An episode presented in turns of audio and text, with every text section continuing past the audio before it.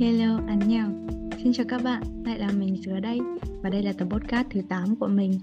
Tập 7 mình đã làm về chủ đề những ngày lễ kỷ niệm của các cặp đôi ở Hàn Quốc rồi.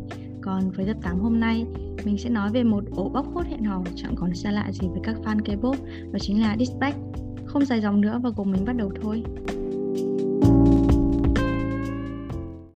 Với các bạn đôi thần tượng thì ai mà chẳng biết đến Dispatch. Còn với những ai không biết thì mình xin tóm tắt một chút. Dispatch chính là một trang báo điện tử, có thể hiểu tương tự như là Mương 14 đi. Nhưng điều làm trang báo này luôn thu hút được sự chú ý đó chính là các bài tin về việc hẹn hò của thần tượng, mà đa phần toàn là các thần tượng hạng A thôi. Phải kể đến như là tin hẹn hò của Lee Min Ho với Suji, của Chio với Kang Daniel và rất nhiều cặp sao nổi tiếng khác nữa. Với fan K-pop chúng ta thì hẳn là năm nào cũng đếm ngược trong trạng thái vừa hồi hộp vừa lo lắng đến 1 tháng 1 hàng năm để xem cặp nào sẽ bị trang báo này khui. Vậy thì Dispatch làm sao mà luôn săn bách phát bách chúng các tin hẹn hò của thần tượng nhỉ? Liệu họ lấy thông tin từ đâu, làm như thế nào thì cùng mình tìm hiểu nhé. Các bạn nghĩ là với những thông tin hẹn hò luôn gây được sự chú ý lớn như vậy thì Dispatch ắt hẳn cũng là một công ty với đội ngũ nhân viên đông đảo phải không?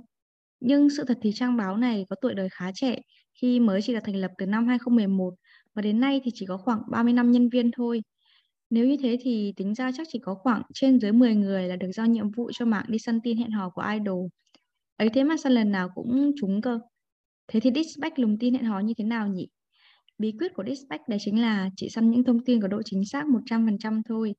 Các bạn là fan K-pop cũng biết trên mấy cái bếp đăng tin đồn, rumor thì ngày nào cũng có nhăn nhặn những thông tin về anh A, chị B đang hẹn hò với nhau.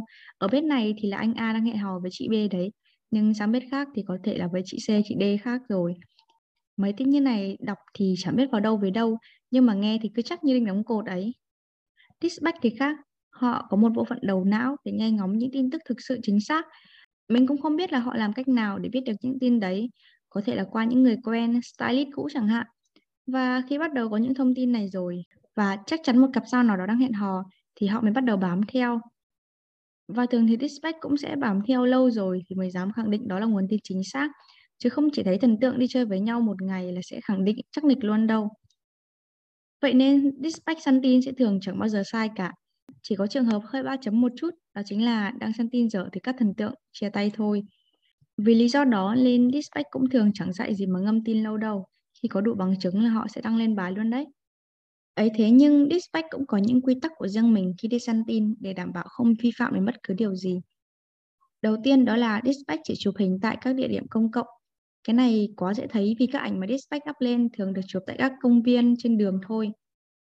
Theo cùng nguyên tắc này, đó là nguyên tắc không chụp hình qua cửa kính vào trong nhà và không xâm phạm đời tư của thần tượng.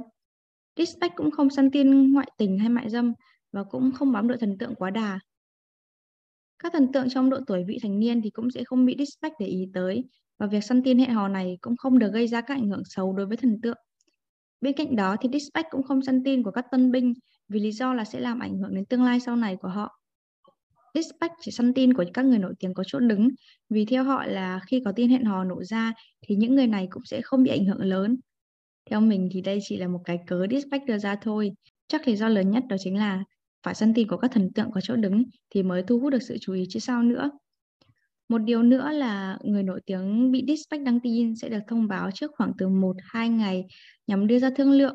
Thương lượng này thì không phải tống tiền hay gì đâu, mà là để dispatch đảm bảo rằng thời gian tiếp theo của thần tượng không có các hoạt động comeback hay fan meeting chẳng hạn. Vì nếu tin hẹn hò nổ ra thì sẽ ảnh hưởng lớn tới thần tượng nói riêng và nhóm nhạc của họ nói chung.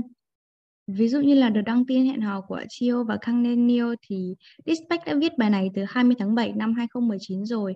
Nhưng phải để đến ngày 5 tháng 8 thì Dispatch mới đăng bài lên, vì trong khoảng thời gian đó Kang Daniel có lịch trình do sự ảnh hưởng đến lượt sale album cũng như nhiều thứ khác nên Dispatch đã lùi bài đăng đó. Dẫu là có quan tâm đến thần tượng bị đăng tin, nhưng mà Dispatch từ lâu vẫn là nỗi ám ảnh của các thần tượng đúng không nào? Tóm lại là việc dispatch theo chân các thần tượng là đúng hay sai thì mỗi người trong chúng ta sẽ có câu trả lời riêng. Thực ra khi viết thần tượng hẹn hò thì nói không buồn là nói dối, nhưng thần tượng thì cũng là con người và nhất là trong môi trường làm việc đầy khắc nghiệt như giới giải trí của Hàn Quốc thì việc các thần tượng mong muốn có những mối quan hệ tình cảm cũng là điều dễ hiểu. Fan chúng ta cũng nên tôn trọng cũng như ủng hộ thần tượng. Và đa phần thì do một loạt các lý do mà lý do cơ bản nhất chính là lịch trình thì các mối quan hệ tình cảm này của thần tượng cũng đều có thời gian không dài.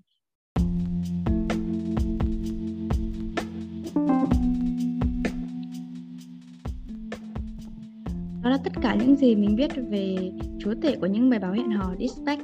Cảm ơn các bạn đã lắng nghe tập podcast hôm nay và hẹn gặp lại các bạn trong những tập podcast sau. Anh nhong!